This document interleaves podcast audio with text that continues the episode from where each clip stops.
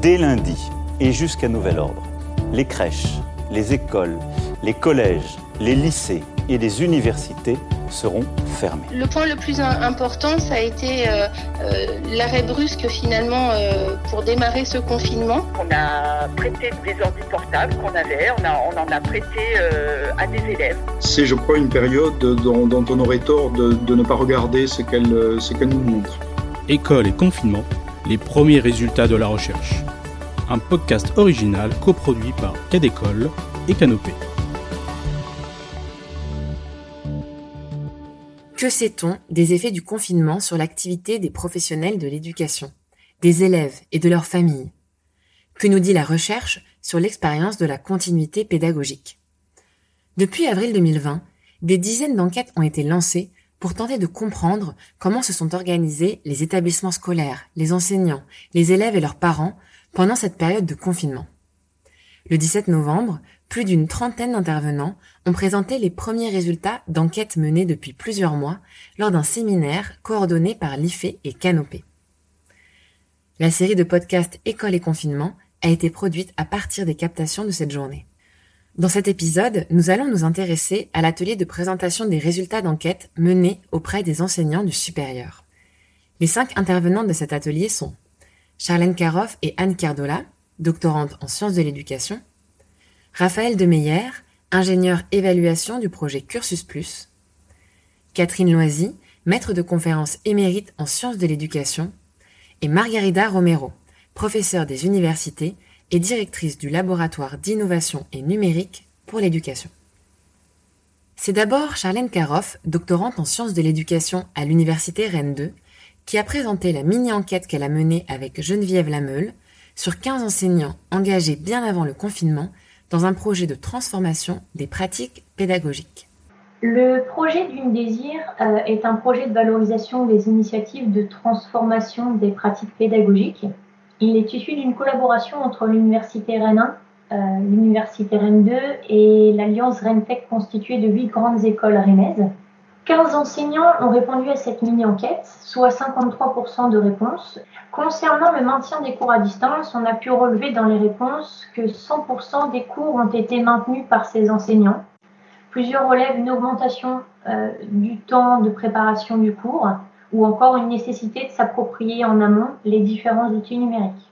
Certains soulignent qu'ils ont maintenu les créneaux habituels pour réaliser leurs cours en synchrone, alors que d'autres ont été obligés de les mettre en asynchrone devant gérer différentes choses à côté et parfois d'ailleurs sur leur créneau initialement prévu pour réaliser pourtant leur cours. Il est souligné euh, également qu'il n'y avait plus de frontières en fait entre leur vie privée et leur vie professionnelle et que euh, l'élément le, le plus central pour eux dans cette situation, c'était de répondre rapidement aux différentes sollicitations. Cette porosité entre vie professionnelle et personnelle a probablement été accentuée par la nécessité de conjuguer les tâches familiales, domestiques et professionnelles dans un même lieu, et par la surcharge de travail à distance. C'est d'ailleurs ce qui ressort de l'étude menée sur 70 enseignants du supérieur de l'Académie de Lyon, comme l'explique Raphaël Demeyer, ingénieur évaluation du projet Cursus Plus à l'Université de Lyon. Euh, n'oublions pas que tout ça, euh, il y a des situations individuelles et humaines euh, derrière. donc il y, a une espèce d'intrant hein, qui est un ressenti de fort de surcharge de travail avec des situations individuelles extrêmement variées en termes de conditions matérielles, en termes de temps disponible. très rapidement, un ou deux verbatims garde d'enfants incompatible avec le télétravail dans un appartement relativement petit, Jongler entre vie de famille et vie professionnelle 15 heures sur 24, passer un temps monstrueux sur les écrans pour gérer le travail est épuisant. Donc là, on a des contextes individuels extrêmement euh, variés. Et puis, on va avoir euh, quelque chose que les enseignants-chercheurs vont anticiper et vivre très rapidement. Et ça, ça se passe dans l'ensemble de la France. Hein, c'est pas spécifique à l'Académie euh, de Lyon. Les difficultés de matériel et de connexion. Donc là, clairement, deux verbatims, par exemple plateformes et outils de communication ne tenant pas la charge des utilisateurs, l'inégalité des étudiants en matière de connexion, le fait que certains s'évanouissent dans la nature. Énorme augmentation du temps de conception, reconfiguration des supports, adaptation du temps passé à l'organisation des enseignements. Mais malgré ces difficultés, les enseignants ont adapté leurs enseignements, leurs pratiques, leur manière de travailler. Mais quelles modifications ont-ils réalisées par rapport à leur fonctionnement ordinaire? Concernant l'évolution des échanges avec les collègues, on a pu relever que pour l'ensemble des enseignants, les échanges ont augmenté. Ces échanges étaient tournés vers l'utilisation des outils numériques concernant leur fiabilité, leur utilisabilité, etc. Ces échanges permettaient aussi également de rompre l'isolement des enseignants et finalement de les rassurer en échangeant sur les difficultés des uns et des autres notamment. Concernant les compétences mobilisées dans cette situation particulière, elles sont relevées comme étant des compétences techniques, euh, comme la connaissance et la maîtrise d'outils numériques, comme Moodle, mais aussi des outils utilisés et ou valorisés par les étudiants de manière à ne pas les mettre en difficulté. Concernant la connaissance des enseignants du vécu du confinement des étudiants, on a pu relever que certains d'entre eux ont questionné les étudiants sur leur vécu et leurs besoins via un questionnaire. D'autres ont fait un point lors de leur cours en synchrone. Une enseignante a mis en place un système de délégués qui devait rendre compte du vécu de l'ensemble de ses camarades et signaler aux enseignants responsables de filière des difficultés ou des besoins manifestés. Et enfin, un tiers d'entre eux ont répondu ne pas connaître le vécu du confinement de leurs étudiants. Au regard de ces résultats, un nouveau questionnement euh, est né euh, finalement, euh, est-ce que l'engagement au sein d'un projet de transformation des pratiques pédagogiques euh, comme le projet d'une désir a-t-il augmenté finalement l'adaptabilité et la capacité de ces enseignants à faire face à la crise sanitaire? Si l'engagement préalable dans un projet comme d'une désir peut expliquer la flexibilité et la capacité d'adaptation, de manière générale, une grande partie des enseignants interrogés ressortent de cette période avec une vision modifiée de l'activité, comme l'explique Raphaël Demeyer. On peut dire qu'à peu près deux tiers des répondants, dans l'académie ou ailleurs, hein, euh, ressortent du confinement avec une nouvelle vision de leur métier d'enseignant et on peut dire que 70, au vu des verbatims, 70-80% d'entre eux sont ouverts à des évolutions raisonnées. Et donc clairement, l'hybridation est citée, citée, recitée, réclamée et outillée. Et à l'intérieur euh, de ce, groupe, on, repère aussi 10, 15, peut-être 20% des répondants qui étaient vraiment dans une attitude de euh, une, une, posture d'expérimentateur et qui sont allés assez loin en termes de transformation pédagogique. Et au-delà de la transformation pédagogique, la modification abrupte des conditions de vie et de travail a eu tendance à recentrer le métier des enseignants vers l'accompagnement et le suivi des élèves. C'est ce que montre une enquête menée par plusieurs chercheurs des universités Côte d'Azur et Aix-Marseille et présentée par Anne Cardola et Margarida Romero. Cette dernière, professeure des universités et directrice du laboratoire d'innovation et numérique pour l'éducation, insiste sur l'importance de l'engagement et de l'accompagnement des apprenants pendant cette période. Euh, on a été confinés tout de suite, hop, il fallait continuer comme si de rien n'était. Or, on venait de vivre un, changement assez brutal dans, notre vie. Donc, on perdait euh, la liberté de sortir, euh, on, devait euh, d'un coup changer tout notre travail, on pouvait plus se retrouver comme dans des événements comme, celui-là où on aurait dû se retrouver présentiellement. Ça a été vraiment, moi je trouvais c'était un, un, un, changement incroyable. Or, il y a eu cette injonction très forte et très rapide de assurer la continuité. Avec les collègues, donc on s'est dit quels ont été les critères des, euh, des collègues euh, des collègues enseignants? Est-ce que ça a été donc euh, voilà suivre cette continuité des programmes? Ou est-ce qu'il y a eu quand même cette, cette volet que nous on voyait très important hein, de, d'accompagner les apprenants, que ce soit des élèves à l'école, euh, que ce soit des, des collégiens, lycéens euh, ou euh, des, des, étudiants à l'université, dans, dans cette adaptation à, à ces changements qui venaient de nous arriver. Et accompagner les apprenants malgré la distance, malgré l'absence de face à face, c'est aussi conserver l'humanité, le lien qui est au cœur du métier enseignant, selon Anne Cardola, doctorante en sciences de l'éducation à l'université d'Aix-Marseille.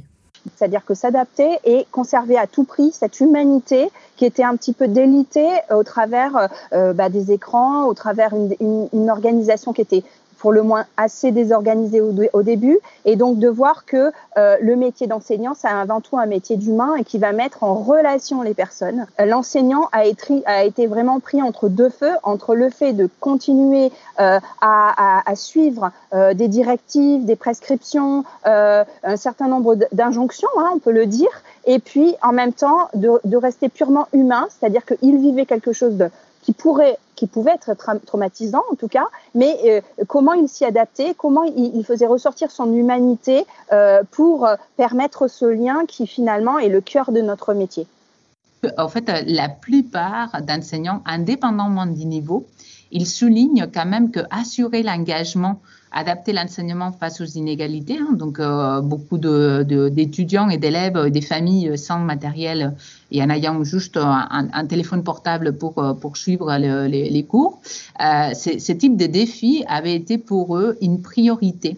Donc, on s'est retrouvé que euh, aussi bien euh, donc dans, les, dans les écoles des contextes moins privilégiés, mais même au niveau de l'université, une des tâches que nous avons eu à assurer, c'était pouvoir prêter du matériel pour que la continuité puisse être faite. Attention, du côté enseignant, il y avait des enseignants en tout cas du côté de notre INSPE, qui n'avaient pas d'ordinateur portable. Euh, en tout cas, ordinateur portable suffisant pour chacun de la famille qui devait être connecté. Hein. Donc peut-être qu'il y avait un ordinateur, mais il n'y avait pas suffisamment euh, compte tenu des enfants qui nécessitaient aussi un ordinateur. Donc on a prêté du matériel à des collègues et euh, il y a eu du prêt au niveau de l'université aussi à des étudiants. C'est le fait que l'éducation nationale en tant qu'employeur est le seul employeur à n'est pas équipé euh, ses salariés euh, d'un ordinateur pour travailler. Or, euh, en période de confinement, c'est c'est quand même la base de la base. Donc, euh, une de nos revendications super fortes, ça a été de dire il faut quand même que les enseignants puissent avoir un ordinateur pour pouvoir travailler depuis, euh, depuis chez eux. C'est quand même pas quelque chose d'extra. On voulait signaler quand même que l'école et l'université, c'est avant tout un lien humain donc euh, qui est facilité par un lieu et un temps. Hein. donc ça, c'est à reproduire, ça demande une ingénierie pédagogique. Et donc ce que nous avons vécu pendant les confinements n'est vraiment pas une expérience euh, bien adaptée. Et ça questionne cette forme scolaire dont il a été question également ce matin. Hein. donc c'est sur ces espaces-temps, c'est le fait aussi que cette forme, elle est un peu prisonnière de son succès. Hein. donc parce que déjà même avant les confinements, ça avait été souligné par des rapports comme celui de de Viso, donc oh, euh, le fait que malgré les opportunités du numérique, les changements de forme scolaire ne se produisaient pas.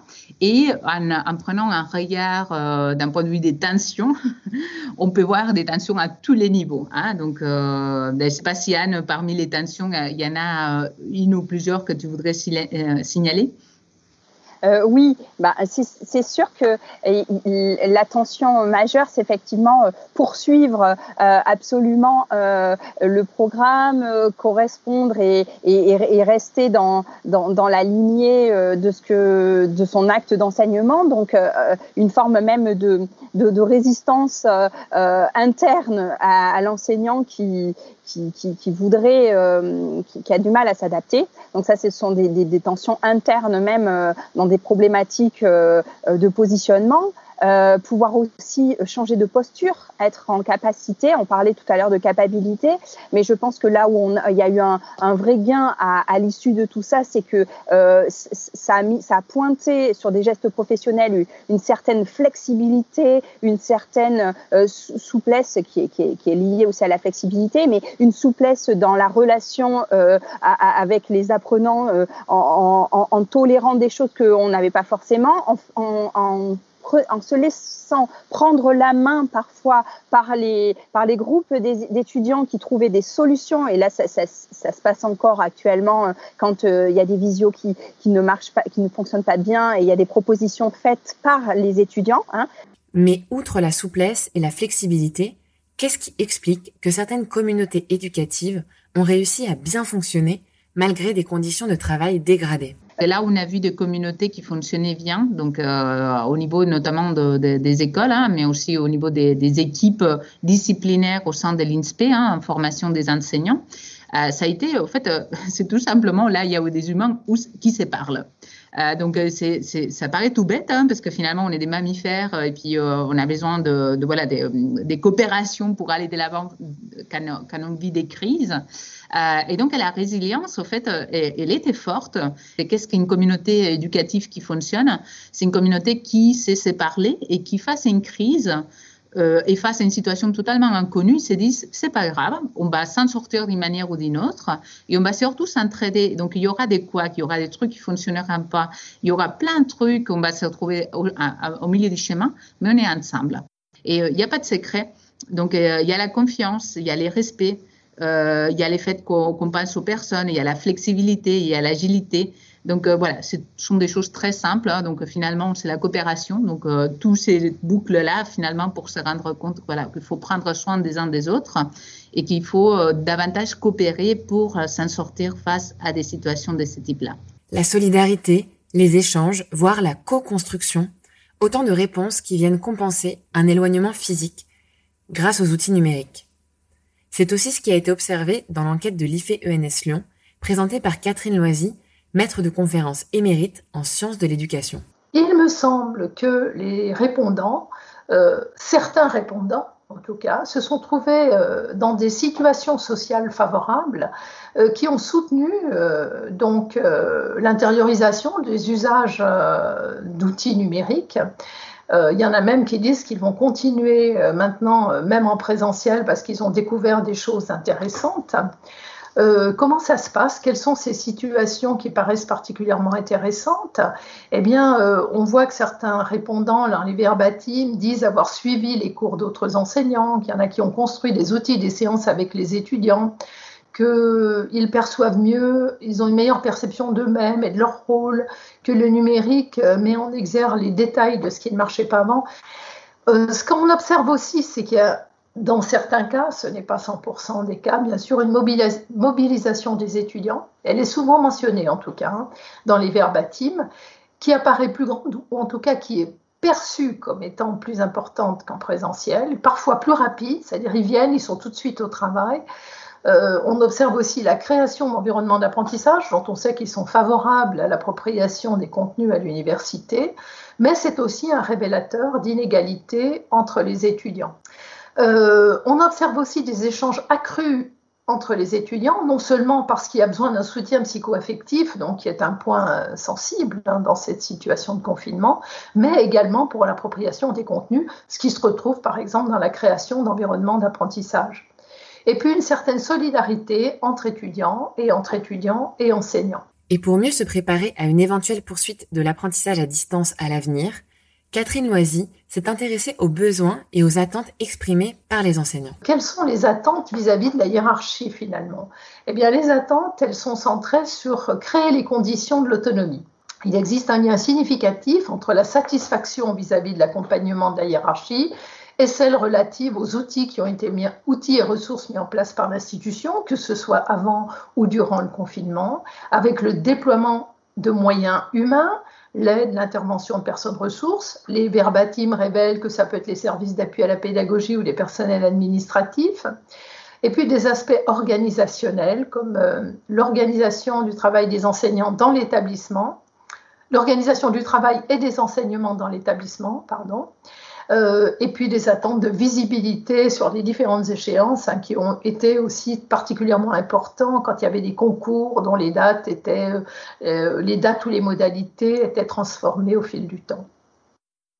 Euh, et puis une attente d'un changement de regard de l'institution parce que les gens trouvent qu'ils ont été insuffisamment pris en considération. Je pense que c'est sorti des autres présentations aussi. Euh, prise en considération du coût de l'apprentissage à distance, et puis euh, surtout un évitement des injonctions contradictoires, c'est-à-dire ne faut pas dire un jour blanc et un jour noir, ou changer les règles en cours de route. Donc, quand on quand on regarde les besoins exprimés, c'est de l'équipement, je pense qu'on l'a vu aussi dans les présentations précédentes, d'être mieux pris en considération, de repenser l'évaluation à distance.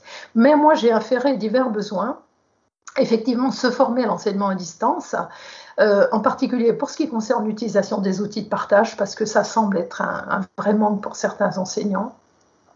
Apprendre à maintenir la présence à distance, apprendre à créer des situations pédagogiques qui impliquent les étudiants, et créer les conditions de la collaboration effective entre enseignants et entre étudiants. Cinq interventions qui ouvrent des pistes de réflexion et des perspectives pour mieux comprendre les effets de cette période inédite sur les enseignants du supérieur. Afin d'aller plus loin sur les autres thématiques qui ont été abordées en détail dans les ateliers du séminaire, n'hésitez pas à tendre l'oreille du côté des autres épisodes de notre série École et confinement.